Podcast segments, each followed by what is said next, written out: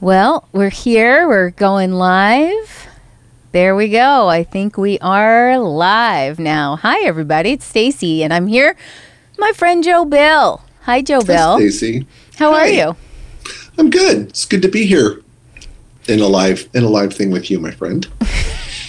yeah, we've been talking about it for a long time, and we're finally Mm-hmm. doing it. Finally doing it. Yeah, why not? Got my little um. Thank you, John. Uh, John Tim behind the scenes. Yay! Thank Um, you, John Tim. Thank you, John Tim. Um, now I got to share this um, while we're talking, but we we did our festival this weekend. Thanks Yeah. to you and all the performers. Oh, it was amazing. It was so much. It was so much fun. Um, I love the idea. Did you Did you end up calling it a Laurent? It was yeah. Epic, Epic Laurent. Epic Laurent. And I think for next year, I think we should actually try to um, get a Guinness Book of World Records for the longest Laurent.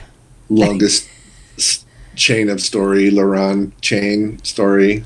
We're both into the chain concepts. Yep. And, um, you know, Jill Bernard opened it and closed Oh, did she? it. Oh, did she? Yep. As the as the same character? I missed Yeah. the opening and closing. Sorry, Jill. Yep. Well, we'll we'll get it out to you because it was beautiful. So we're gonna cut like the second city with us. Um, I'm typing. I'm talking. I'm sharing. Uh, it was just so much fun. I think it would be awesome to make it a you know we want to make it an annual thing. I think it would be so much fun. And uh, Jill's thing, of course, like oh, we were all exhausted. Everybody's crying at the end, and like this beautiful ending about you're the one to bring people joy. Everybody's like, Oh. that's all we want to do. oh, like I think like any I've only done one marathon that lasted uh you know I actually didn't do the whole I think I did 24 hours of the 48 hours for Santa or whatever the I didn't do the whole thing that happens at um at uh, the ETC yeah Mm-hmm. um but I did I did pull an all-nighter and uh I don't know how people do it I don't know how the people in Edmonton do their freaking what is it 48 or 72 hours of like the soapathon or whatever yeah. up at uh like yeah i don't I, I mean, honestly, I've been kind of opposed to the all night thing just because I'm getting old. yeah. I mean, I used to stay up all night uh, twice a month. Like every other week, I'd have an all nighter. Uh, and I'm just, I can't do it. My body just can't do it anymore. I abused it long enough. yeah And it's like, hey, now you got to take care of me. I took care of you. You got to take care of me. that's right But not that that's happening, but I, but, but my intentions are there. it's on your vision board It is. Actually, Letters to Santa is one of my favorite things. Uh, so it brings us to the topic of Second City, um, which is what I just wanted to chat about today because it I, I'm nerd out about these things. And Mhm. so we know yesterday was a big day in improv news, Joe. yes it broke and it's um there's a lot of improv news around this second city the forming of the teachers union. Yep. I'm entering into that. I'm really excited uh, your brother's going to join us. Yeah. am so i am i a lot of people I think are wondering what that even means to have a private equity company, what it is, what are their motivations, and so a bunch of us were just chatting about it on the uh, Improv Resources Facebook group, um, and or Discussions and Resources, the official name, and and I thought, you know, who knows this stuff is my brother. So my brother teaches uh, mergers and acquisitions at Babson College. that's convenient Yep, he's a lawyer and uh, mainly works not as a lawyer but using those skills as a business broker and brokering big giant sales just like this. Uh, sometimes private equity, sometimes not, but he. Uh, has a, a, very interesting perspective and can explain a lot of like what I really wanted was somebody who's not a comedian or an improviser or a sketch comedian uh, or an improv teacher. I wanted somebody who's just totally outside of this world and looking purely through a money making lens. Yeah. Because originally, the announcement was Andrew Alexander is going to sell, and he's going to sell hopefully to somebody with BIPOC um, representation of some kind, and that that sale would result in Second City being a more uh, racially just place because it would have at its highest level. And so, yeah, as many of us discussed, the best part of the article about the sale it explains that, and then it says this private equity firm is not that. Right. This is not somebody come, c- trying to come in and make uh, somebody with a passion for comedy who wants to nurture um, a more just culture um, or Yeah. equitable culture. It's it's about money. Yeah, and the um, I mean, I've been an improviser for a long time, but I've also been on the in-house side of it with training companies before, and so there's a whole context where people that are contract trainers um, or a mix of contract and in-house uh, full-time trainers for training companies. Um, I've been I've been mostly uh, contract, but when a company gets sold, a training company gets sold, usually uh, and I mean, and we're talking like you know soft skills. So I started doing training in the '90s, back when people were doing presentations on overhead projectors with transparencies and all that. And then towards the end of the '90s and early 2000s, there was this this sort of rush of European companies that would buy a bunch of training companies. And the way that they turned a profit was to thin everything out and get rid of the dead weight and what offerings are making money and what off- offerings aren't making money. And there's too many people working here. And your top level of uh, facilitators or instructors need to either, you know, there's like all of a sudden all of these demands come and it's all about serving the bottom line. But as I mean, what I've noticed is is that the people that start training companies, if you call them sort of the prophets, they start it, they have a vision, they're unique in their marketplace, they differentiate themselves from other players in the market. And then after about 12 to 15 years, it's time for them to sell. So then they sell to somebody who's usually associated somehow in house, and then those people become like the, you know, the disciples of the prophet, and then everything starts to get weird and then it starts to very closely turn towards we need to flip this house and you know once that first thing of like i'm cashing out and money is introduced in it uh, then did i just freeze there sorry No, no, I Okay. don't think so. I- i just froze on my thing yeah Okay. yeah so so once the idea of let's cash out comes it seems to me from the inside that that idea of let's cash out just seems to multiply until it just turns into it's a commodity let's see what we can invest now and then let's look forward to x amount of time to buy it later. But i've never sat with someone like your brother to hear what their thinking is. I've been on those calls with you know the the investors or the angels or whoever whatever name you're going to give and you know i've heard all the assurances in a training context. But Um, it seems like the overall pattern is, uh, and we're going to have Chris Griswold join us uh, in a little bit too. Um, uh, the thing is that it seems like, in, and you know, you've had your training experience and your corporate experience. I've worked with 250 different brands uh, that were housed at you know these biggest companies like Unilever and Procter and Gamble, and um, these giant companies buy something, um, Stacy's Pita Chips or Ben and Jerry's, uh, and those are success stories. But it feels like more often than not, they come in and they strangle the thing that was the heart of the organization in the first place, uh, and then all of a sudden, they make it worthless. It's like they they buy the company, but instead of like what's working about this company, they have to put it in their own terms. Like when you're a huge, when you're Pepsi, uh, a ten million dollar profit is nothing. You know, like the the Yeah. profit has to be insanely huge to justify um, the company having it. So I, I'm super curious. Uh, it's it's three fifty six. My brother will be here in a few minutes, but let's. Uh, I think that's Chris over there. Let's bring Chris in chat with him a little bit. You Well, ready? Are you ready? Chris Griswold. I thought you were there. I saw you. I am here. Hello. Hi. What's up? Hi. Uh, What's just talking about just in general, like when a huge company buys uh, a smaller successful company that that they usually suck the life out of the thing that they they suck the the life Like- like and the soul. blood yeah out of Yeah, that the soul- Yeah.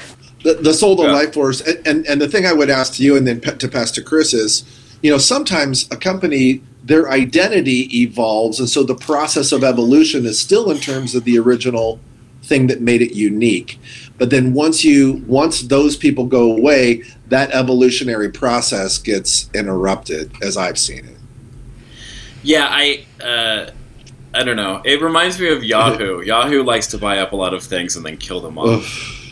Like, uh, uh, I mean, Tumblr they didn't quite kill off, but they they really strangled it and changed the way it worked, and, and people stopped using Tumblr as much. i have a And tumblr account do you do you do you use it or do you post No, links to it once in a while? Right, uh, Every mine's once in a while. dormant too. Yeah. Um, but but you know it, it- that's I don't know. That's I was immediately concerned when I saw that because it's like I don't I don't know. To me, the brand is the strongest thing for a uh, for a company that's investing in Second City is just to use the name for things. But but like Second City has its brand, but then it also has like the really negative legacy internally that you know that that that would need to into it. survive new ma- like under new management forgive Right. us for the sexist racist past Yeah. right like under new management And- but not gonna change anything and they did the right. I mean, I know John Carr a little bit, and he's brilliant and great. Mm. And so for me, the immediate concern is like, oh, they hired this brilliant mind who could really. This guy's got a shot to change stuff. But now this happens, and it's like, oh no. I've never seen an investor smart enough to, to let a talented new, you know, uh, uh, artistic director, managing director, executive director, whatever, like to give them a chance because they were kind of brought in by the old regime. So right. I'm really curious about that. right i hadn't even thought about that part of it joe that no matter how like brilliant and talented or whatever he's not someone they brought in like like when there's a new election Yeah, or like a network, uh, a new di- a network division. Somebody takes over nighttime soap operas or nighttime. Oh yeah, you were we- you were we developed you under that former person, but now no, go away. I am having weird flashes of, of this being an odd metaphor for Second City artistically as well, where friends of ours, Joe, uh, who I won't speak for by name, but who got brought up to the main stage because they were unique and bizarre or crass or uh, odd, who were then um, didn't thrive in the Second City culture because Second City chose someone everyone loved because of their unique voice and then asked them to play Second City style. And so the performers felt like, why did you pick me if you didn't want me to do what I do best? A um, hundred percent. And same thing- I- yeah, Sorry. we know who. Yeah, we know who we're talking about. We'll, we'll give them the, the dignity, the dignity and respect to like not name them. But I mean, not only, I mean, they were. You know, it's like a squashing thing, and I mean, it, and the, those people are talented enough to go, okay, you know, I'm out. Right. And thrive, But it's- you know, but Yeah, yeah, and thrive. But it's, I mean, there's there's for sure. There's got to, you know, I'm curious about what what level of toxicity still remains. What what has been, you know, what have what's Anthony LeBlanc and I know John's been, you know, kind of on the job the last month or two, but in that transition with Anthony into like John, how much of a you know, kind of a Will Luera style listening tour do they go on to let everybody get stuff out? But what remains is uh, who knows? I It's, yeah. go ahead, Chris. What you think? no, I just it, it's it's I I just it's I can't imagine what they want with Second City. I don't know. Like, and that's what my brother when he gets here is because what you're saying, Chris, is right. You were like, you know, why would they walk into this thing and well, sorry, go ahead. You finish what you're saying and then yeah, but I mean, what are the what are what are their assets? I mean, Right. what- you were just saying they- it's just the brand, right? So to me, yeah, to so me that's to- the there- so- strongest thing. right. I know there's corporate. I know they've got corporate contracts and things like that. Right. So from still- the in, the bit of inside insight that I had Right. from the the time I was there, and I, you know, I have 20 years of using improv in a business environment, so mm-hmm. I, we chatted to see if there was any way we could work together, and so I got little snapshots of a very specific period of time, you know. But based on that, I mean, really, the theater has never been a profit center. It's a No. loss leader. A theater, even for Second City, is a loss leader. You're paying six uh, performers equity wages, which aren't a lot, but is a lot. Uh, you're paying a musician. You have to pay a tech who who can do uh, light cues and rehearsals, versus a stand-up club. Uh, so if you're thinking about like, oh, it could be kind of like an improv or whatever, but a stand-up club just pays the headliner. They really pay peanuts to the opener in the middle, and they don't even need. They don't have a live musician. They don't have a tech. A lot of times, it's just um, the same person. Uh, you know, just the door person walks over, like it makes the announcement, turns on the lights, brings out the host, and nobody comes back to the tech booth until it's over. Like I asked for a sound cue one time and it like broke the house. like nobody knew how are they going to give me the sound cue, right? So a, a theatrical production, and let's remember it's not an improv theater; it's a sketch comedy theater, um, which requires some production value. Um, Right. So that's a lot of people you're having to pay off the bat. Right, and and to me, it, it really does. It reminds me a lot of uh, when someone bought National Lampoon, um, and it's not like they made more anything really. They just started licensing the name National Lampoon to direct-to-video comedy movies, um, and so to me, I think Second City, the brand works for comedy projects, but even more so, yeah, if you want to do an applied improv program and you call it Second City for Business or you know whatever right. it is, to me that's the most profitable use. Well, and they have that Yes and book that Kelly Leonard wrote, and that's been doing mm-hmm. really well. And it and it, it, it it's like takes everything everyone's been doing and puts it under the Second City name. So this business book is done well. So they have the corporate training, but also I you know had heard rumors of like like a Bar Three Fitness, but it's Second City training. It's like the gym for the fitness of your soul right? Right. It's a community, and though that is what's thriving, right? Like we're all struggling with the theater part of our theaters, but the training centers, um, like subsidize the theater, right? They're usually the first yeah, usually, thing. yeah. Yeah. it's Um, either they, the it depends on the theater. For for every theater, it's either the theater is a loss leader for the classes, or the classes prop up the clubhouse. You know, it's like it's it generally is because Well- theaters, improv theaters, don't make a ton of money. Even No. Second City. No, not even Second City. And so this is a great segue because my brother immediately started looking uh, for some of these numbers, right? So Yes. we're going to um, bring him out, but I do want to just really quick, just so you all know who he is, other than my brother. John Hallal has a track record of success in entrepreneurship, mergers and acquisitions, and in operating and advising emerging growth companies. Through his company, Network Blue in Boston, John advises lower middle market companies in various forms of M&A transactions. Already don't understand what I'm reading. The firm focuses on the healthcare and Are you technology sure that's sectors. M&M? Is that just M&M transactions? Is that what we're talking about? S&M transact no that would be much more money the firm focuses on healthcare and technology sectors employs a multidisciplinary approach to execute every aspect of a transaction so he's right in this like sales of big companies world uh, and he's had several entrepreneurial endeavors including helping restart a medical device distributor located in arizona co- co-founding a durable medical equipment supply company in massachusetts and most recently launching and operating a cannabis products company located in northern california and he is great. Yep, and he's also adjunct professor at Babson School of Business, teaching mergers and acquisitions. So here is John Hallal. We're going to add him to our conversation. Hello, hello. Wait, hi. That's not John. I was all excited. I did that whole lead up. Who's there? Can you hear me? Yes, hi. Uh, yeah, in in the ch- chat, in the group, improv group uh, Yeah. discussions, uh, I saw this link. Totally. joined. My name is Serge. Hi, I'm Serge. Ukrainian traveling in the States right now, and I am into improv since 2009. Awesome. Thanks for joining, Serge. We were talking about uh Yeah.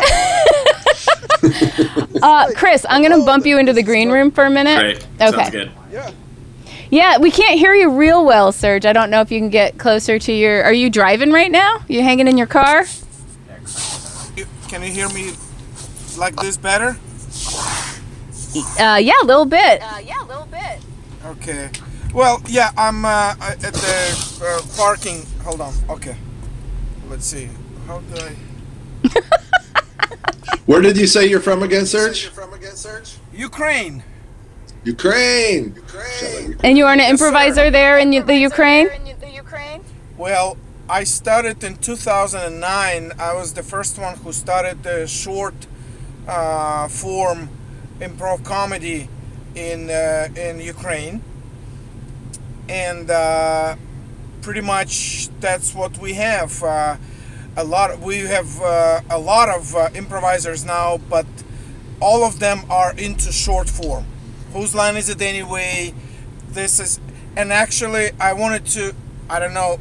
I just you know have. I don't want to you know steal the the the, the show, but uh, uh, this is really the thing that really makes uh, uh, a commercial uh, revenue and somewhat success uh, a short form because it is easier for people to understand and participate.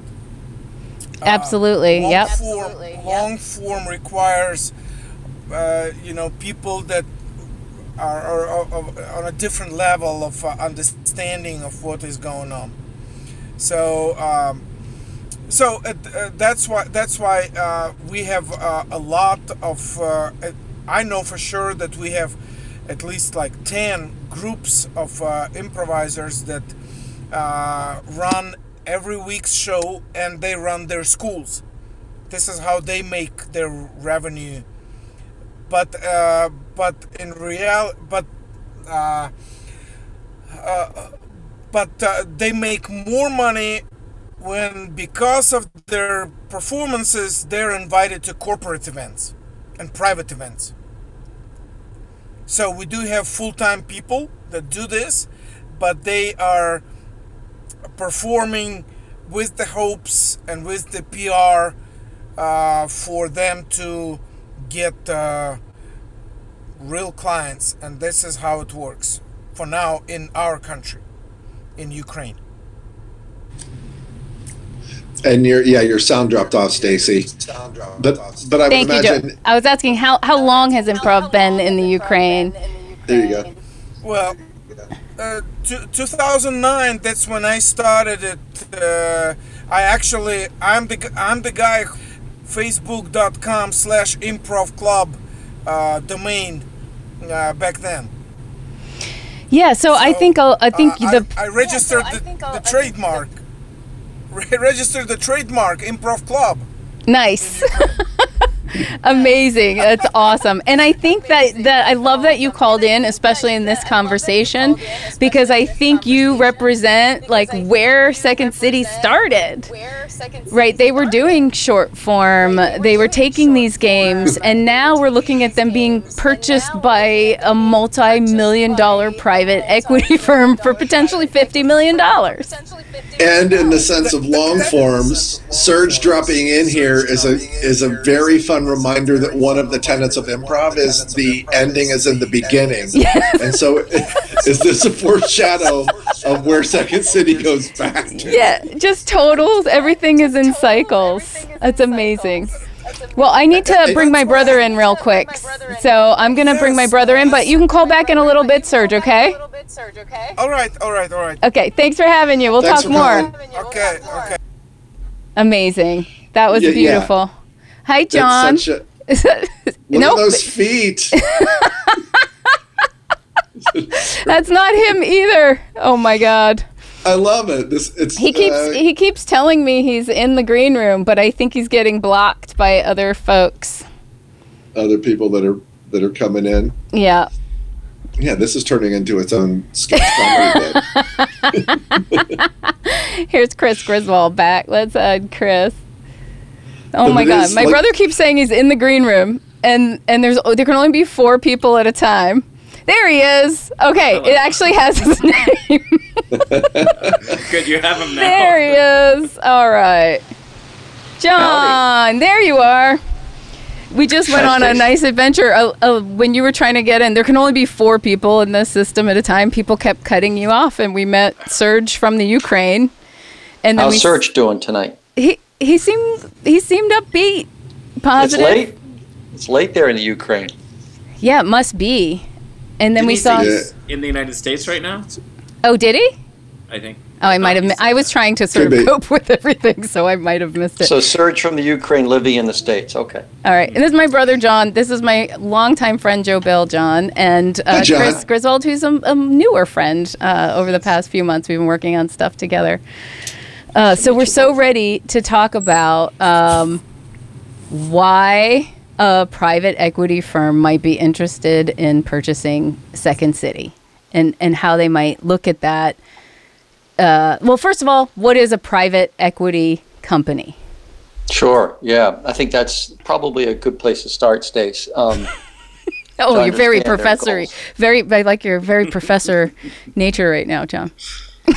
well, a private equity firm. so, a private equity firm is a financial buyer, and as opposed to what we call a strategic buyer, which is a company already in the space. So, a financial buyer um, typically is a private equity firm, and what a private equity firm is is basically a group of investors uh, managed uh, by another group and they go out and look for opportunities um, to buy companies, and they have certain goals in mind.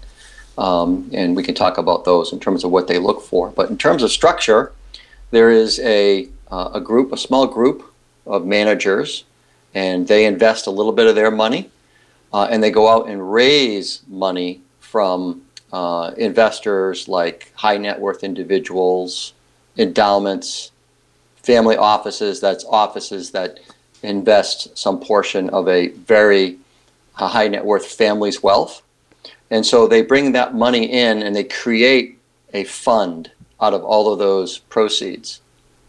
And in that fund they'll go ahead and try to make you know six or seven or eight or more investments that is buying companies. Um, and typically, and this is really important, and I'll stop and get questions, uh, is the hold. So, private equity firm, when they start a fund, it usually has a 10 year time horizon. Sometimes they have an ability to extend it a year or two, but they have to go and get permission from their investors. So, we're talking about a very short time horizon in terms of investments. What does that mean? they buy, it depends on what cycle of the fund they're in. Could be in year three.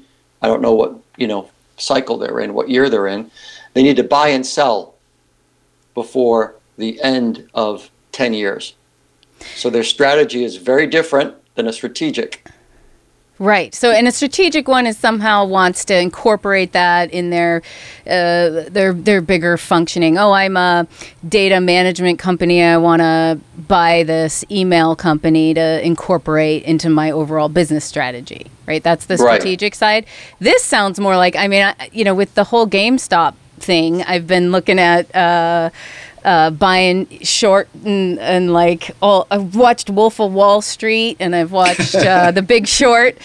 Uh, So in a way, you're trying to take, but you are trying to increase the value. So you're trying to buy something low and sell it high in ten years or less.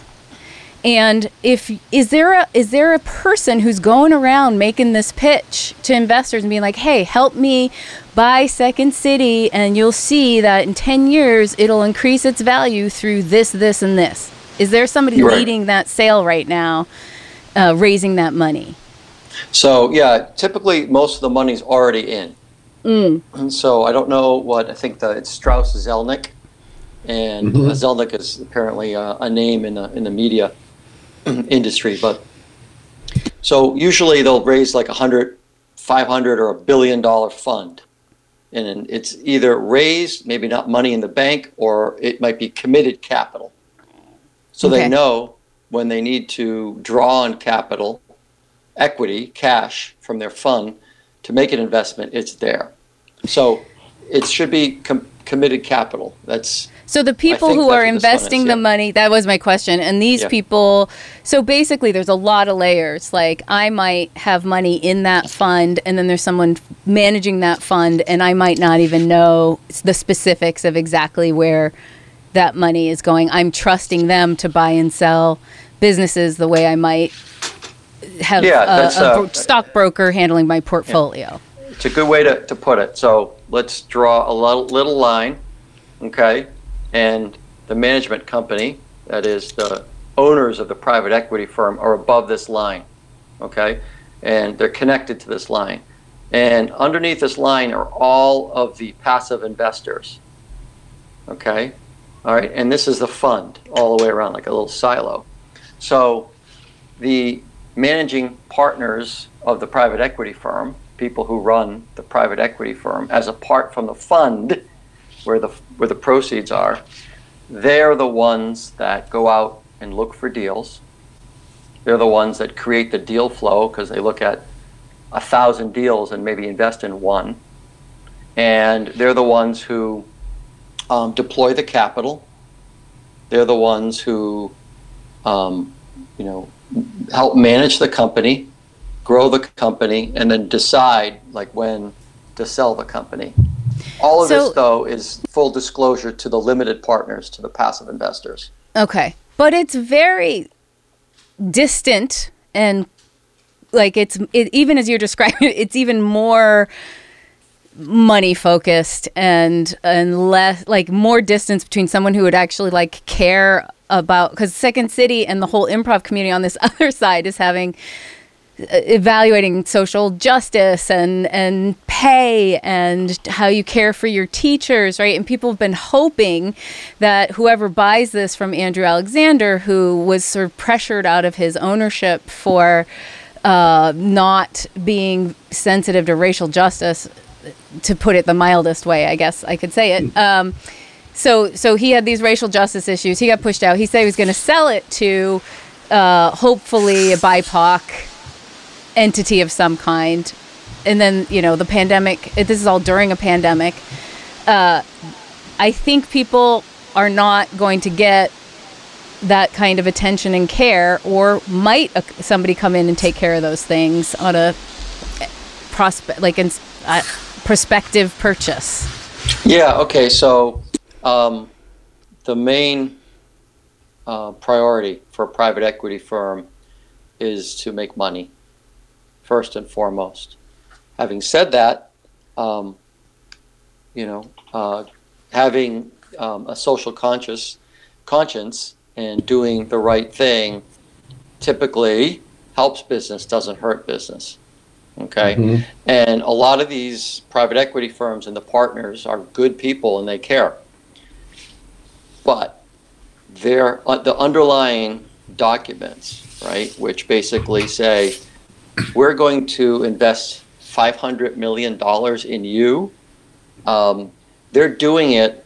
That is, the investors are putting up ninety-five percent, or you know, at least you know, of the capital they're doing it because they're seeking a return on their investment. And what the typical return is, is what private equity firm firms shoot for is 20% year over year. So every year, the investment that is made on equity, okay, is expected to increase 20% per year. And so that's what they're promising, not promising, but telling their investors that we're smart guys. They're anticipating Yeah. that And that's what Is, is, Yep. is that is that like the value or a cash out value? So like if if we use a hundred million as a round number, then after one year that value should go from a hundred million to 120 million. Is that That's that's correct on the equity. So what happens is, say it's a fifty million dollar deal. Well, we could use your example of a hundred, mm. and they're going to use some leverage. That means they're going to go out and get some debt, and they're not going to get much debt in this deal. They're going to go out and get fifty million dollars of debt to finance the purchase price. Okay, so that means bank. They're going to get a loan. Okay, and mm-hmm. how do they get a loan? They leverage the assets of the company they're buying. Okay, it's not really appropriate. right which leads like- us to like that this, but, you know. yeah so you said when we were chatting earlier about this you said you you saw statistics that improv or that stand-up clubs which would be kind of the closest model if we said okay they they think that opening clubs all over the country is going to be where they're going to see that 20% growth in equity but you said there are easy to find statistics that show stand-up was growing 2% so Right. it, it wouldn't be a convincing argument necessarily that that's a growth industry, even if improv were as cheap as stand up, which it's not. So there's also Right. that obstacle. Yeah, so yeah, I'm not an expert like you guys on the industry, but just going back, so to that one thing, make sure it's clear. 100 million, maybe it's boring, but not just, you asked the question. No, we want to know. That's what you're here for. It's on you. I feel You like I'm in a question. graduate school class right now, That's right. Well, and I love it. Are you asleep yet? So okay, so No, no, it's no. a hundred million dollar purchase price, fifty million of equity. That means fifty million of cash taken from their billion dollar fund is being deployed in this one deal. The twenty percent growth is on that equity, on that fifty million. And so if the value of the company goes from hundred million to five hundred million in five years, you measure the, the that's the enterprise value, and so you measure, you know, what your equity position is now compared to when you bought it. So that's kind of how it's done. Yeah. A- and in 10 uh, years, they and want to increase by how much? Is this exactly what you're going to ask, Joe? Like, it- No, no, no. Like Oh. equity position. Like, is that still the 50 million? Yes. Like- and so 50 million of a hundred million dollar company five years later is 500, and so you can do the math so- on that. So that's so then that's now 250 million. Did I do Right. the math right? Yep. Okay. So using the number yeah, mhm. using the number 50 million that Second City was purported to be asking and say they got it and I'm uh, the investor in this and in 10 years I want to turn that 50 million into how much to make it worthwhile. 20 percent. See, Each year. I don't know how. Yeah, each year. I don't know Okay. how. You know what if they're getting debt on this? Like I don't know anything about the financials of Second right, City. right, right. right. But you know, But I would a- assume they are they are obtaining some debt to Right. finance the, the purchase. They And like let to me ask one other leverage, question. yes. So the the entire you had a statistic of the entire comedy like comedy club industry was what? How much? 350 million? Yeah. So yeah, the that's what I have here. I just did some quick research. 350 million approximately. So if you Or- were an investor and you were paying around 50 million to potentially increase it to equal the entire comedy club uh, value, would that seem unrealistic? Yeah, I think that there's a difference between value and market size, right? So, you know, maybe if you control, you know, 200 or 350 million dollars of the, of the market, maybe that company is worth, you know, half a billion. I don't know. But we look at when we make investments, we look at the market size, but if we look at the total addressable market, the TAM, this is pretty small. $350 million market is pretty small, and investors in private equity firms and private equity firms themselves, you're right, look, very important factor is the size of the market, number one, and two, whether it's a increasing market, because you can get, if, if you buy right in a growing market, okay, you have the ability to rise with the tide that can create value in and of itself, in addition to your strategies for the acquisition. And that was when I was at Second City and I had some of these conversations with the, the leaders at that time. They they said the theater itself doesn't make money. It's a it's a loss leader. Oh, really? And and they were making the most money uh, at that time from cruise ships. uh, which they lost the contract even before the pandemic, um, which was a, a big hit. But the the cruise ships and then classes and then uh, somewhere in that mix that that wasn't disclosed to me is any kind of development with industry deals and show development. Um, like even during the pandemic, they've been making a sketch show in a partnership with uh, a production company. That's actually really enjoyable.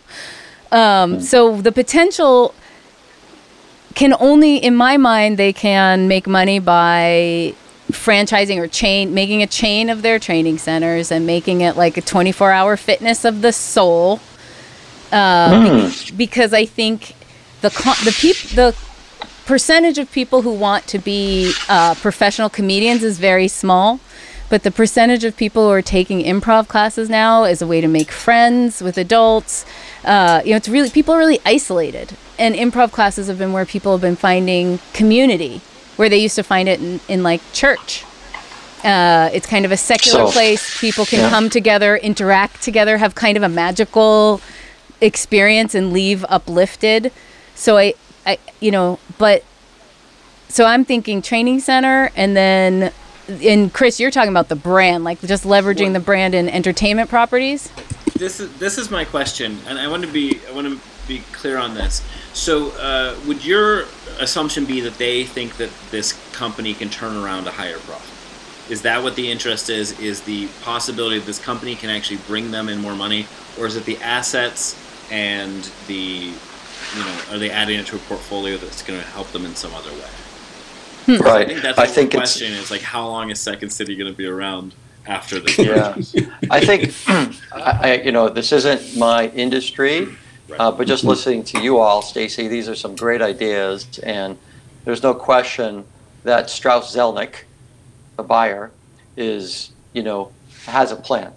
We don't know what that plan is, but some of the ideas that you just shared are absolutely on the table, and I wouldn't be shocked if some or all of them, you know, um, you know, are part of the strategy.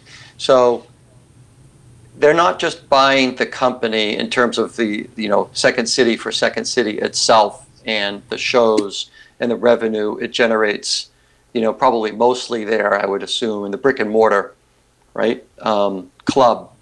You know i'm sure that you know they have other revenue streams i don't think that's the primary purpose of the deal and they're not expecting the growth to come from second city itself they're not, I don't think, ex, you know, looking to um, do that because, first of all, the market itself, as Stacey pointed out, is small. Two, the growth rate of comedy clubs is two or three percent a year. Too small, um, and it's right. It's expensive. You guys would know a lot more about that than me to Yeah. run clubs, right? Yeah. Yes. So, Yep. you know, and so um, the, I will just, before we get into all the things that you said and just touch upon them, because again, I'm going to defer to your uh, strategical thinking around this particular business.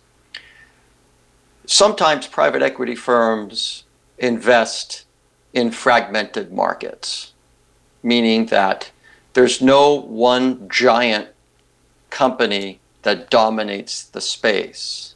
And just knowing Stacey, right? Your uh, industry is full of just one shop owners. No, I'm not diminishing it. It's Yeah. just the way it is. It is. It's a So- young art form, a young business. Right, exactly. And so um, maybe one of their strategies is to sort of, you know, reinvent improv in some way, um, add things to the menu, and not go out and set up, you know, 100 second cities, but potentially purchase um, some of these mom and pops. I don't Damn think this is their main. Why'd main we do a strategy. nonprofit? I can't sell a nonprofit. Okay, right. So that's the problem. I don't think that's their strategy. But that's And- called a roll up. Yep. well, that's what I think a lot of people thinking might happen. Yeah. but you Yeah, think it's less likely. Go ahead, Joe. Sorry. Right. Yeah, so there's two things on that, but that's what happened to the training companies in the 90s and the early 2000s. These European investors came and they bought like three different training companies who before were competitors, but now it's now they're under one umbrella and it's one company and these people offer consultation and these people offer soft skills and these people offer, you know, operations and strategy skills, but we're all under this banner and and so then my question would be like I know some private investors they might um, be green minded like that's the one that comes to mind. Is like they want to they want to fill up a portfolio full of companies that are like looking to um, help the environment sustainable you know energy and all of that. So you know my question is like are they looking to buy second city and other companies that are like second city or are they like uh, somebody who's you know managing a retirement portfolio and it's like let's put a little in comedy but let's also put a little over here and put a little over here Well, you You know, looked into what that, John, right? You saw a little bit of what they've. It, it's education Yeah, I just and looked. Yeah, I looked a little, you know, just quickly. Um, right, obviously, um, their one of their big scores was Take Two Media, and their um, what they did is that they were the publisher of Grand Theft Auto, which is one of the Take Two Media um, games. So they know what they're doing with media uh, and and the digital game as well. So my guess is is that they're going to their main focus is likely to be leveraging the brand, using the brand to recruit top talent, um, and then doing the things that you were saying, Stacey, creating content, whether it's to be you know on networks, you know, cable or streaming, um, and you know, and potentially uh, use Second City to you know do some stuff in Hollywood. I you know um, again I'm not an entertainment you know banker or attorney, uh, but also you mentioned social media, the importance of that in community and, and all of the things going on there. And you know a, a light bulb went off in my head when you were talking about that, about creating a sense of community and having content and something that's uh, that draws people in. yeah.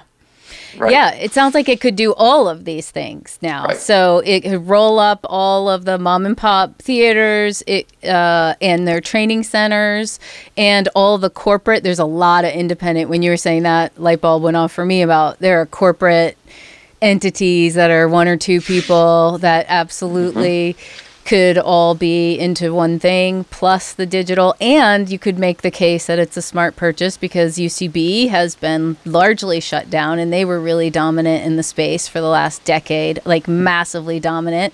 And now they've been really diminished. And even more than Second City they were they were called out and have kind of become the evil empire which is an opportunity for Second City who was painted as the evil empire by UCB is you know now going sustained itself and endured beyond uh, UCB. So there's that, and in the pandemic, how many Right. venues are going to be sold for a song right now when Right. the doors, if and when doors ever open again? Yeah, media, entertainment, travel, leisure industry.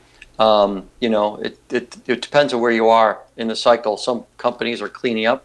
A lot of them aren't anything that deals with, you know, sort of in-person uh, entertainment uh, venues. But it's going to it's going to change. It's going to come back. It's just going to take a while. Uh, and you know, just back to just I want to talk about price for Yes. a minute because Yes. another idea. Um, because I don't know if it's a good value or not, but it seems like it like it would be. Um, is this idea of you know doing corporate trainings? Like you said, cruise ship was one of the big revenue generators for Second City, which is very interesting.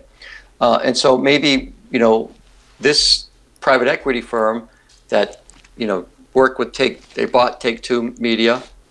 Uh, they also have a lot of uh, experience in education, online education and training. Yeah. So maybe part they of the they've been strategy is doing to it do since that. before since before the pandemic they had already because their name extended beyond and people want to take writing classes as a second city so There you go. That could Yeah. be part of the strategy, right? That could be Yeah, I part of the strategy. I, I could totally see them at least licensing the name out to other pro, other educators, other providers.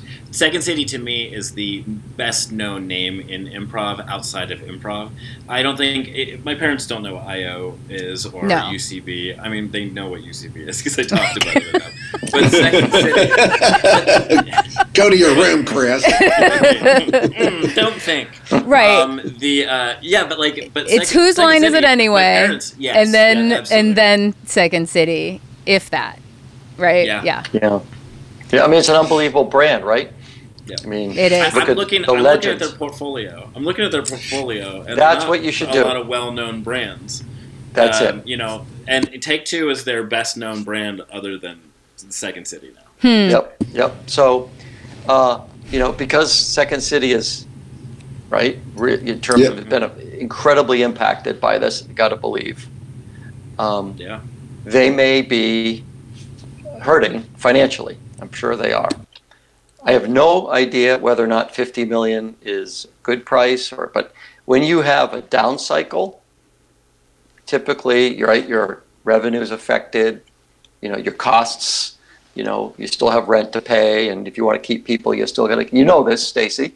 I know. You know. all know this, right? and so, so maybe maybe they're you know buying this company at a fairly low point, which is an attractive purchase price for the private equity firm. That's one of the things that they look to do, which is buy a company at a um, at, you know, now I wouldn't say low, but like at a good bargain. You know, a fair price, but more fair for the private equity firm than than the sellers, because by doing that, it it's you start with a lower value in terms of the value of the business. It's easier to get the return that you're looking for, rather than starting at a you know overpaying for a business or paying a high price. So that's you know one of the things that you know that is going on. That's what they look for, you know, attractive purchase price. You know, that's Yeah, Chris. central. a- as you and, and my brother are talking about these things, it's like really clear this higher level of just the licensing. Like we don't do anything but like, and so that's what Colin Thornton was just saying is they just accredit corporate training. It's just a seal. They just make money off of uh, a seal yeah. of approval. Yeah, that's interesting. And then Abby Christopher was saying, could the brand be diluted? And I think that is the the problem, right? And that's why you sell high, and then it takes another ten years for it to sort of lose that shine. When you've, it's like how hard you milk it for everything it's got, like a joke. How long are you going to But- milk it? I I was going to say, but if you get a monopoly, so so it's like I was talking to you about the model in, in Tokyo and in Japan. There's one. Their big comedy exists in Japan, and there's like a there's an organizational aspect to it. I'll I'll use that word where they they own stand up clubs, sketch comedy clubs, improv cut clubs. There's a major league like in baseball. There's minor leagues, and then anybody who's trying to do a little school outside of that you know, in a way, that's kind of where the hobbyists have to go because when you're here, then you're in the big dance heading to the big league. So Yeah, if- it's a great if they're- point. Mhm. It's awesome bundling to, and horrible at the same time. The power of that, right? Like the amount of power they can abuse because they are the circuit, but the amount of resources they can share and the amount, like, if there were a way we could do it as like a union instead of as a syndicate, you know, or as a, you know, as one- Conglomerate. yeah, conglomerate. That's what I'm looking for. That's Like, kind of that's a scary word. You know, But, but think um, about this. I mean, they don't even have to buy comedy clubs. If they are just licensing, or not comedy clubs, improv theaters or anything like that, it's potential that, you know, you've got a, a empty theater in Chapel Hill or somewhere, and they can just put the name Second City on it. And now it's a Second City place. You know, it's just like Yeah. uh, 7-Eleven offered uh, conversion packages to all the bodega owners in New York City, and so all of these mom and pop bodegas Hmm. suddenly turned into 7-Elevens, uh, and then that just increases brand awareness even more. right. Yep, and that could be one of the primary strategies. Is not we're not going to go necessarily purchase, um, although I don't know how expensive it would be to purchase a lot of these mom and pops. But maybe it's just license, um, and you know create a revenue stream that way. Also, you know verticals. I mean, you have the brick and mortar um, uh, clubs, And then you have all these other verticals that we're talking about, right? Just the, the educational aspect, the social media, the corporate trainings, um, you know, and it's a very fragmented market. All of those things are fragmented. And so we like to invest, says a private equity investor, Right. in fragmented markets. Because why? Because if you know we could become potentially a consolidator and bring companies into you know this vertical or additional verticals. Mm-hmm. And when we do that, we achieve economies of scale, Yeah. right? We can run your shop better than you can run it. Yeah. Um, Yeah. One, we know what we're doing, and two, we have all the back office stuff already. So, we I can worked. handle I worked. I worked Yep. with a fast food chain, a massive one, not McDonald's, um, but that level, uh, but a little bit nicer. And um, one of the executives there was like American Dream. He had started mopping the floors when he was a teenager, and. Uh, his he financed his own franchise and the franchisor that he worked for his employer helped him fill out the paperwork and like you got to go find $70,000 more in property to get approved or whatever. And he's like I don't have it. He goes just go find $70,000 in per- personal property and then bring this back. Like real old school business. Got his mm-hmm. franchise and so it's that, that American dream. But he said today you can't just own one franchise and, and be able to survive. It, it's up at 13, 17, 18 are the low numbers because of the cost of that just hurt, first hurdle of being in business is so high.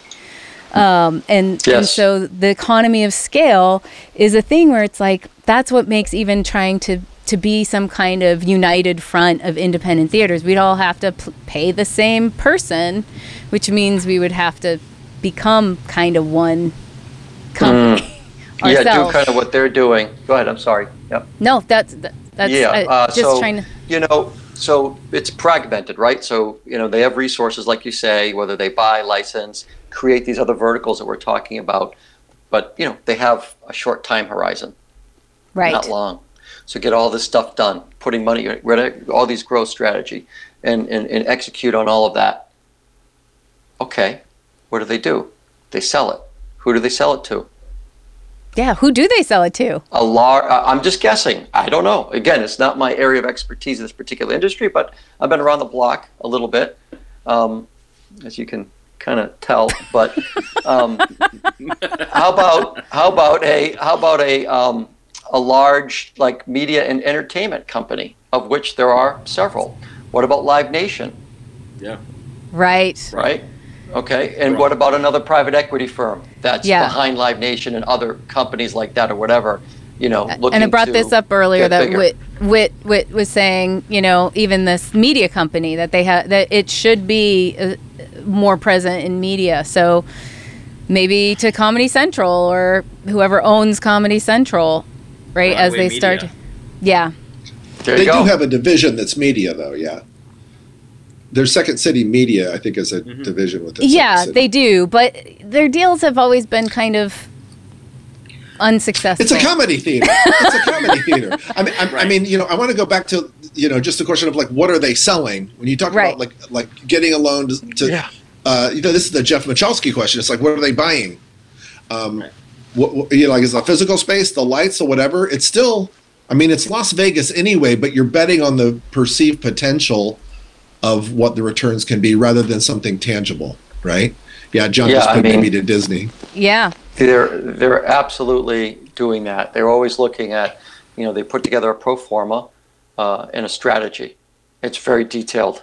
It's amazing. Um, if you I were wanna to see look it. at what they're, oh, you imagine it. And so what they do is they have a lot of smart people, you know, junior people, mid, you know, mid-level people, cranking on all the research you can find in this industry. They hire outside research firms, pay them, you know, a half a million dollars. Mm-hmm. This is before they buy. I'm just these are rough numbers to pr- produce reports about this industry in the most granular way. This is all they do. So they hire that firm to help them, uh, and then they hire you know other you know sort of due diligence um, companies.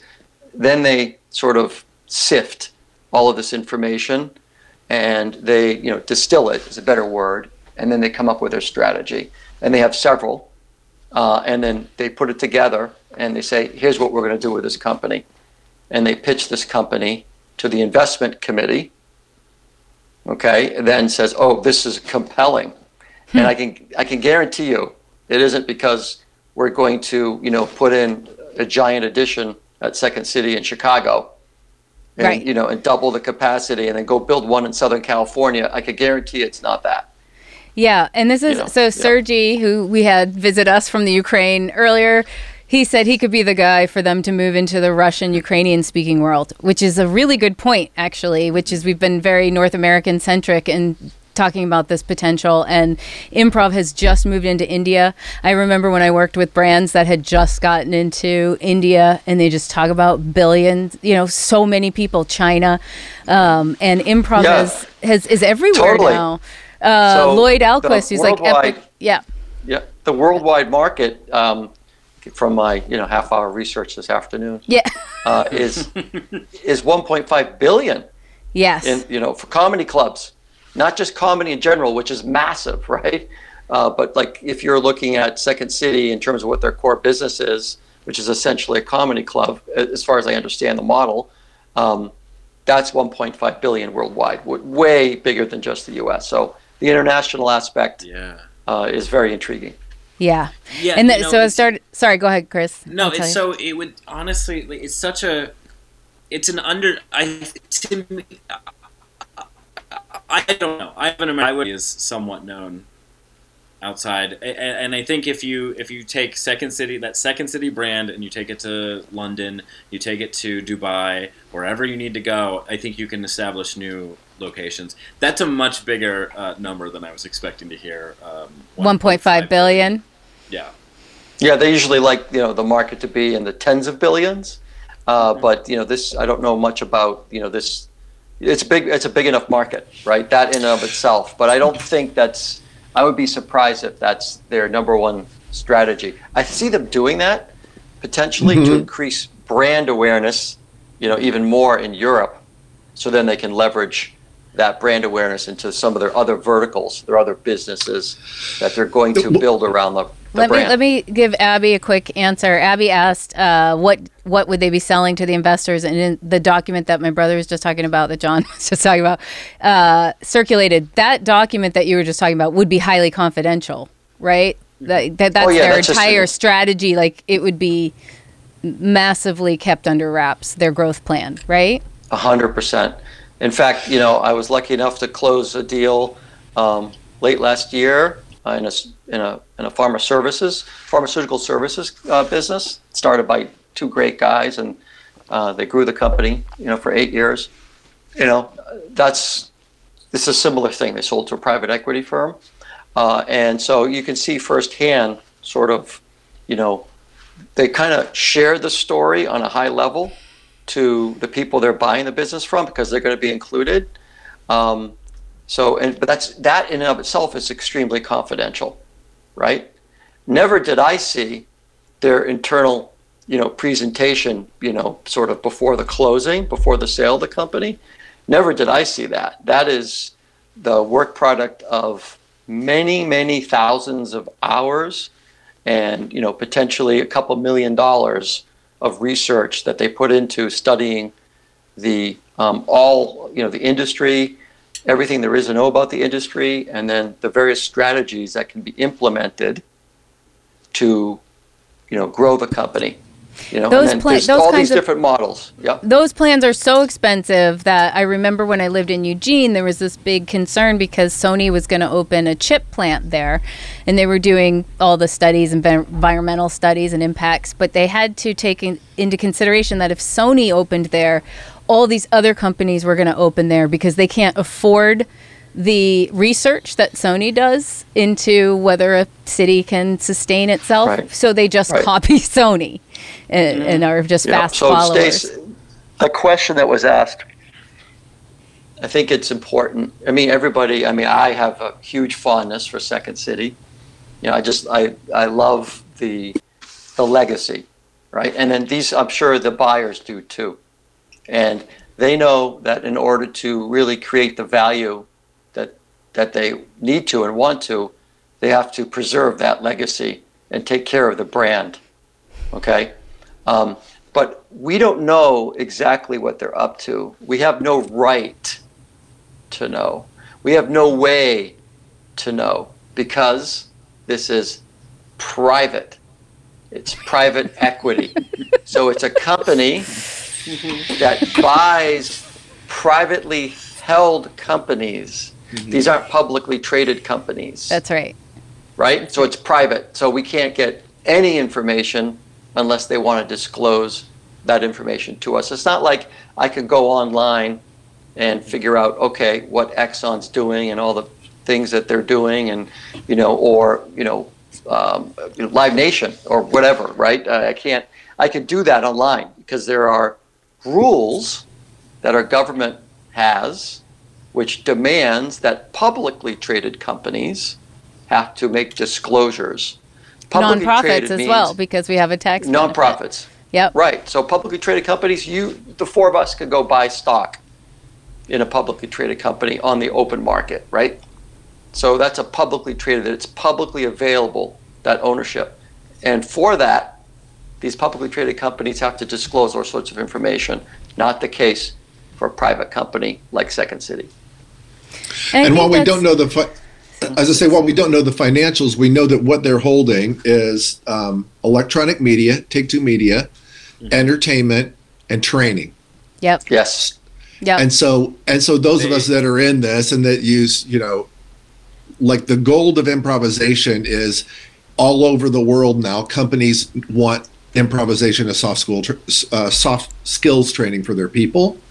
The the allure of Second City and all improv is, uh, like our friend from Ukraine said, it's all about short form. Short form gets the laughs. Short form is where the aspiration can be. That's where the career is. That's where the money is yeah. and the allure for businesses well if our people can think fast you mean this is so funny but you can learn something too like they're It's fantastic. Yep. It is, and that's to me, I it's think very compelling. It's very And- compelling. I think that's Yep. why I'm obsessed with it because because it's what I do, and uh, and the the good. If if this could be done well and uh, with respect of people, like it's it it just could be an awesome thing because I believe Yeah. in, in improv and I'm I, that's why I do it. I believe it makes people's lives better when Yeah, not I hope abused. that you know, I hope that's shared with you know, with uh, Strauss Zelnick. Um, I know I don't know them, but but but let me tell you, But I maybe- can tell you, you, you'd be surprised that you know very successful businessmen, very successful private equity partners who've been doing this, buying and selling businesses for you know many decades. Not everybody. Everybody hears the horror stories that they're just out bottom line, bottom line, bottom line. Of course, we get that. There are also folks, leaders at these firms, who care about people and who care about you know value, who have values, okay, who do the right thing. Not not saying you agree with everything, and you know they're out to make a profit, but do it in the right way. mm-hmm.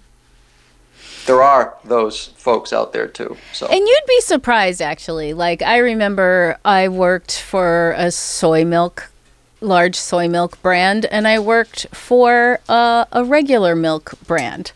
And because of our culture, we sort of are demonizing milk, and soy is progressive and cool. And I will tell you, the soy company was not cool, and the milk people were the salt of the earth. And uh, same thing with massive manufacturers that we all have opinions about. I worked with some that is everyone demonizes, and those people really believe in what they do. And there's one everyone thinks is really cool, and those people are just superficial and uh, care about the money. So, point I- well I- taken. Yep. it, yeah, I do think that we make assumptions about corporations and their personas. Uh, and of course, I worked for a branding company and it was about controlling your own story so that you're not made into the demon when you're the salt of the earth. But um, yeah, it's not what we think. It's Yeah, so I would say one more thing about the, the brand. You guys are making great points. I got little light bulbs now, kind of just illuminating in my brain from what you guys said. Um, you know, licensing, all that stuff definitely viable, but they got to be careful not to dilute the brand. And right, which so, is what Abby you was asking. Yeah. yeah, it's a, it's you know, I don't know how they're going to leverage technology. I'm sure that's part of the plan, but Yes. Second City right now, and it's going to probably change, but you know, there's still going to be this fundamental nature that it is a people company, Right. right? People entertain, mm-hmm. people create the content, talent creates that content, mm-hmm. right? Now, I'm sure they'll have some technology training and all that kind of stuff, but the content needs to come from somewhere, right? And so, um, yeah, so they, they know this because they're very smart people, uh, the private equity firm. So, you know, I don't think they're going to, you know, just sort of, you know, abuse the brand and not continue sort of building on in some way, Right. Expanding Because on it's it, to their building on some way the benefit. core. Absolutely. Yep. So one I'm more just thinking question. about the. Um, Oh, go ahead, sorry, Chris, I'm- and then I'm no, just Chris, thinking you about go, the- and then I'll ask one more question. We'll let you go, John. Go- I'm thinking just about the video archive Yeah. that they now own. Yes. yep. Um, You know, and you've got like young Tina Fey or whoever. You've got like people who were doing Second City long before they were famous, and that's all going to be really useful, not just in uh, in and of itself to license out or to you know to. Uh, I'll tell you, though, it's media, not great but to build the quality. I will No, tell you, it's not. not great quality. It's not. They they did No. not invest in What shame. capturing those shows. Yeah, they they did they, they really didn't. The sound and the quality is not. It, so Imagine just if the sound and quality was great on that. That's what Just for Laughs. So Just for Laughs, it's like this big industry festival, John. That that was like one of the top two. You get into the Aspen, which doesn't exist anymore. You get Just for Laughs, it's stand up. You've made it, um, where you get a manager or whatever. Um, and they have recorded. Like they have old Dane Cook, old uh, Mitch Hedberg. They have, you know, all this beautifully recorded stuff. But again, another way that improv and sketch are different from stand up is it's very hard to capture well the miking the camera angles. It's it's it's another challenge of having an ensemble based art form uh that so second city just like they'd have an archival like one shot or a couple shots and i think they've been better the past few years. So as these people become famous right that what they're shooting now in the past few years i bet will be better. So, unfor- yeah, but just for laughs sells licenses all their old content. They have This DVDs. I bought me- DVDs. Yeah. This just reminds me of uh, when I was working at UCB and I just found a huge box full of 1990s ASSSSCAT VHS tapes that have just been unattended. It's like, people want to see these. Um, Right. It would have had, it would have had Amy Poehler in it, John, and like. Yeah. Yeah. Yeah. So my last question was related to this whole thing about um, whether people care or, or don't care. We, we won't know until we see. But in general, from your perspective, you know, I live in Portland. It's obviously progressive, but and, and people think we're radical, but in my experience, what we care about, everyone cares about within five years. So things like hormones and trans fats, and uh, you know, people cared and talked about those things, like hormones in your um, chicken or whatever. Uh, so this is my question: Are massive like companies and private equity investors invested in social justice and and like reforming the system somewhat to make it more welcoming and inclusive to this younger generation? Interesting question. So, I mean, there's this whole thing. Like, you know, I spent some time at Babson um, Business School, and we have just a growing um, sort of social entrepreneurship uh, initiative. Um, and so, yeah, there's there's absolutely that going on. For this particular deal, um, I'd say it's really less about you know, sort of uh, social justice, and it's about um, you know expanding the brand, not safeguarding the brand, and and using the brand to leverage uh, other opp- you know using the brand to leverage and open up other opportunities. Um, but you know, I'm a big believer in you know doing the right thing, and you know I hope that you know Strauss Zelnick you know is too. I know that people on the other side of the table for me, more often than not, do the right thing. They do the right thing more often than not. Um, so maybe that's just me, you know, looking at things with an optimistic viewpoint. Um, But it also But, you know, could be for- the people yeah. who you have an affinity for and who have an affinity for you because you are a person who tries to do the right thing, you know? So yeah, I, I yeah, I mean, I try. Doesn't obviously always succeed, but I know um, I have a long sure. story of things you did when we were Please kids. don't. so, So just a real So quick. anyway. So we when we were home alone, so John's the oldest and I'm the youngest, Oh, and we have two sisters in between. and sometimes we would do this thing where we would run out of the house with like ketchup all over us, uh, the girls, and then my brother would catch up on a knife, and we were like, and like put on horror shows for the neighborhood. So yeah, back in the late, you know, the '70s, and Stacey would just be the late '70s at this point for you, since you know you were the youngest. Um, you know, you guys know it was like you know may, maybe it's a free for all, right? You know? Yeah. So it's just yeah. So That it was was- free for all. Yeah, and I didn't expect that like their intent would be social justice. I'm just hoping that I hope I'm hoping we're getting to the point where people realize that it just has to be part of your business model is learning and examining how to reform a lot of these systems that are are preventing uh, diversification in a successful way. Yeah. It's, Can I try uh, you- one quick hit question? Sorry. Yeah, I, I feel like I'm in a Babson Business School class right now. yeah, you are. You are, yeah. But let me Right. tell you, there, you know, there, there, there's a reason why that school is 20 years the number one entrepreneurship school in the country, because they forward thinkers. Yeah, So great, awesome. Do you have one more thing, Joe?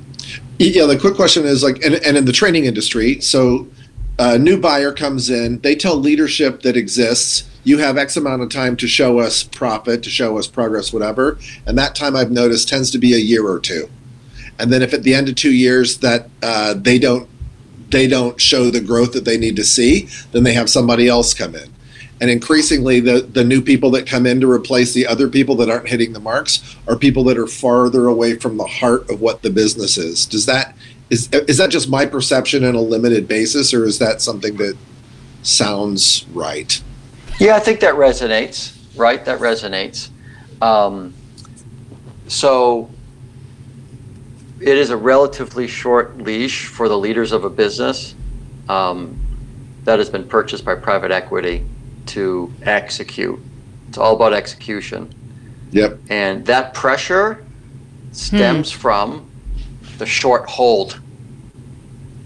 It's less than 10 years, right? It could be five, seven Right. years, average five to seven years, sometimes four, whatever. It depends on the private equity firm. So in that pressure cooker, you need to perform. And if you're not, you know, if you're, you see this all the time, you know, I don't know who, if someone's going to be remaining. I think uh, clearly someone, you know, some of the leadership at Second City is going to be remaining, at least for some period of time. Uh, but if they Hopefully, don't, Oh, yeah, Yeah, I hopefully would think John so. Carr. I would think so. Yeah, uh, for some yeah. They period of they time. made a hire that, that is a great hire right bef- like a month be- a month ago. Great hire. This guy.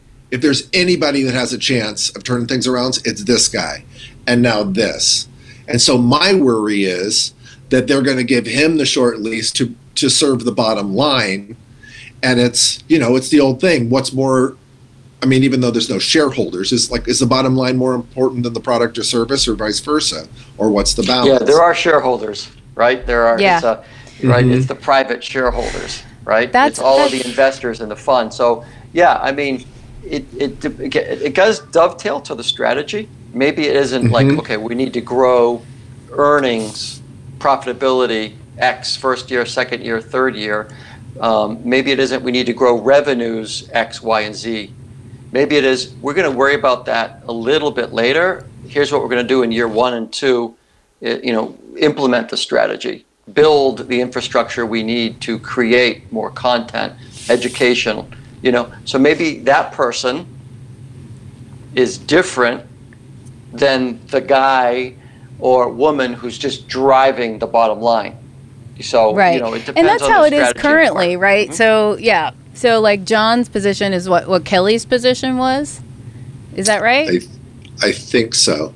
I think so. I mean, managing Because there director. was he's, a CEO and managing director. I don't know. Anyway, it's yeah, going to I'm, be. I'm not sure the title I want to speak, but it's going to be interesting to see because this is the thing I say, and I, I say it all the time. And in my experience with these, all these brands I worked with, like the brands that were actually able to successfully implement our recommendations were privately held.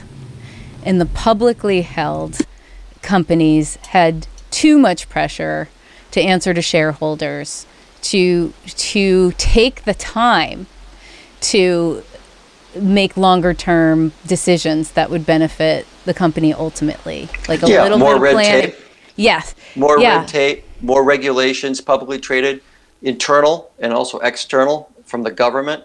Uh, you have NASA and you have SpaceX, right right? Big government, red tape, and look what Elon did with SpaceX. Right? There's a car it up there. Yeah, so private, and then they took it. so right right yeah they just it's it's hard uh, in like watching you know even in these big publicly held companies the the uh, a lot of the staff was required to change their position every 18 months. Which meant at 18 months you're either getting promoted or demoted. So in 18 months such a short time to, to make any impact or, or change on a on a brand right? So it was really forcing that focus on an individual level to reflect uh, the shareholders perspective um, which is where i think we start to lose heart and human responsibility is is when that pr- those pressure cookers and I didn't know how much a private equity situation is exactly the same kind of pressure cooker. So I, I, I feel both hopeful and totally demoralized through this conversation. I've got just like before you walk on stage. Oh my god, thank you, John, so much for joining us. I, I knew that once we started talking about it, you'd have tons of insight for us. Uh, you know, we're just sorting it all out. So I Well, I- appreciate I- it.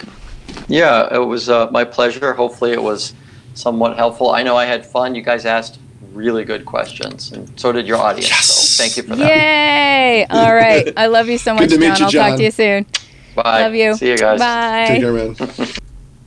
Yay, it's my brother, Wow, John Hallal. Look at look at that Hallal family of Hall of Fame achievers. but I see I don't look like everyone else in my family looks Arabic or more Arabic than I do. You got the Oh, like- Dark eyes. Uh, yeah, I think I got the Portuguese and Italian blend. Nice. We're we're That's half what I order at Starbucks. Yeah. she says to the And two pigment depleted ginger guys. right and we and we're conscious like i just want to point out to anybody watching that we're conscious that that we don't even in this conversation have any dei representation which is a whole other uh, piece of this i mean it's the heart of this puzzle that we've been talking about uh, today but and yeah, that were you last thing say, I Jeff? that last thing I asked was kind of you know I was aiming at the heart of that because like because I love John and he's and he's great, but it's like your brother said the pressure cooker is even if somebody else ch- is in charge of changing the bottom line. Right. Okay. Licensing and corporate people, whatever, you know, ch- ch- uh, bottom line. John, uh, in our vision and our strategy, you are going to eliminate and turn around institutional racism. You got two years. Uh, Right. And Right. then it's like, uh, uh, right and and But and but here's the hope other- around it, and here's my genuine hope around it. I didn't know that I would be speaking about it publicly, but like this is what I thought. I hope, I hope that they know enough that they know nothing to say, John, go. So not just like John, go 100%. fix everything, but John, go and tell us what you need for us to support you in your efforts. And we're not going to give, we might ask a question to clarification or absolute essentials, uh, higher, but, but we're going to let you lead for real.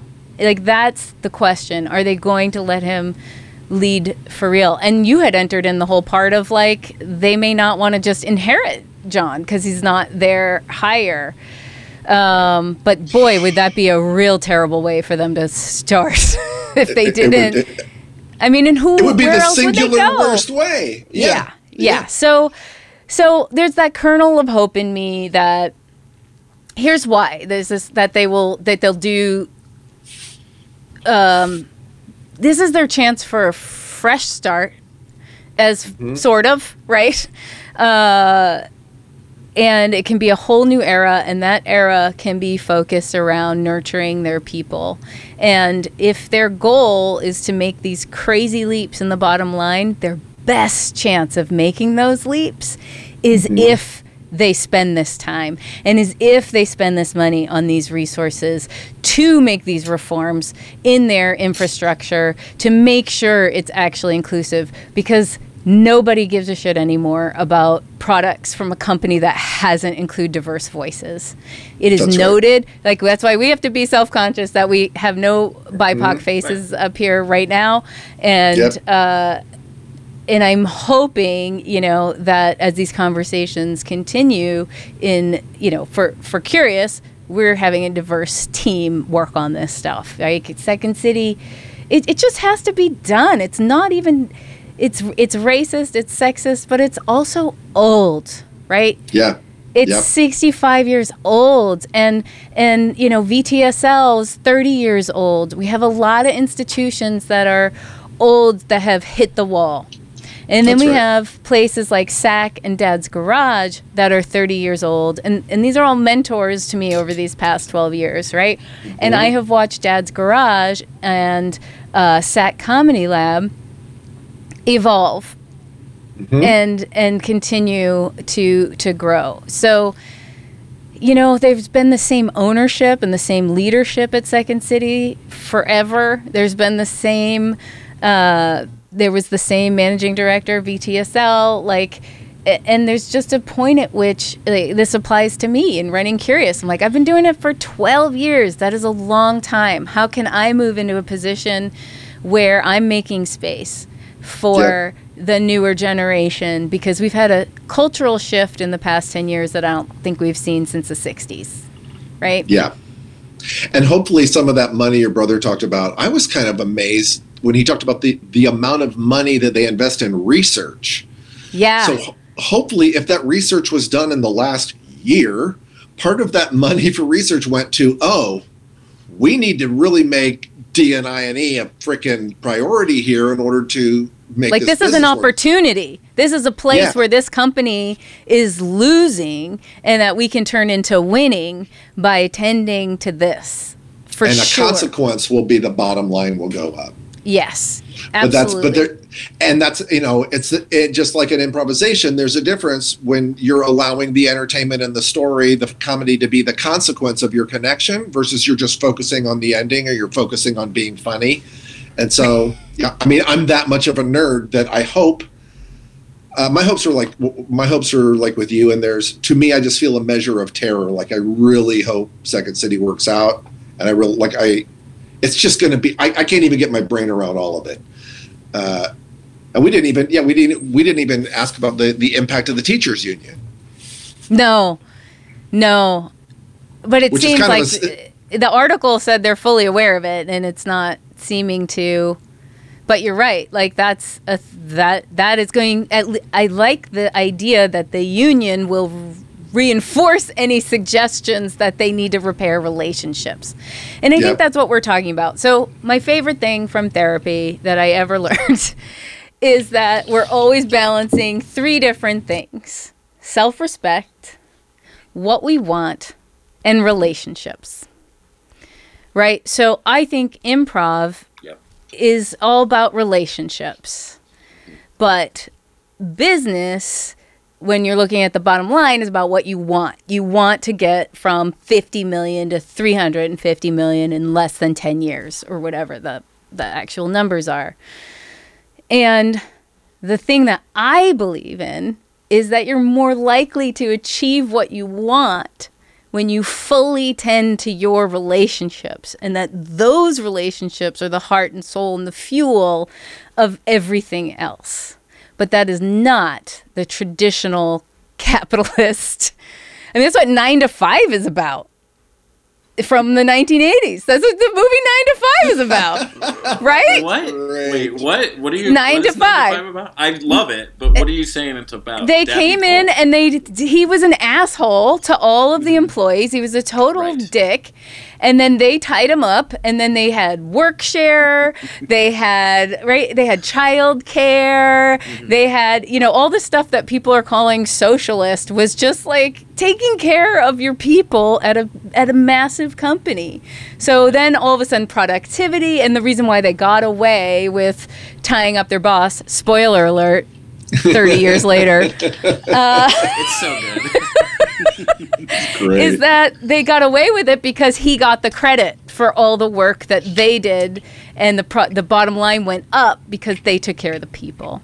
So Hmm. I don't know. I don't know. yeah, I think that's your uh, your mic drop closing statement, Stacey. That was pretty. Uh, Okay, great. I, thi- I think this is the closing statement. Natalie Sullivan, everything is 9 to 5. All right, guys. Thanks for chatting with me. Let's do more of these, hey? And like get Yeah. uh, more diverse guests to join us as well. At least my brother's an Arab, me. so I, you know, my brother and I make one Arab between us. So there was a little, co- like a little color, but we'll do better. Uh, thank you guys so much. Thanks, Stacey. I love you both. Good to see you, I'll talk to you soon. All right, nice seeing you. Bye. Bye. Bye.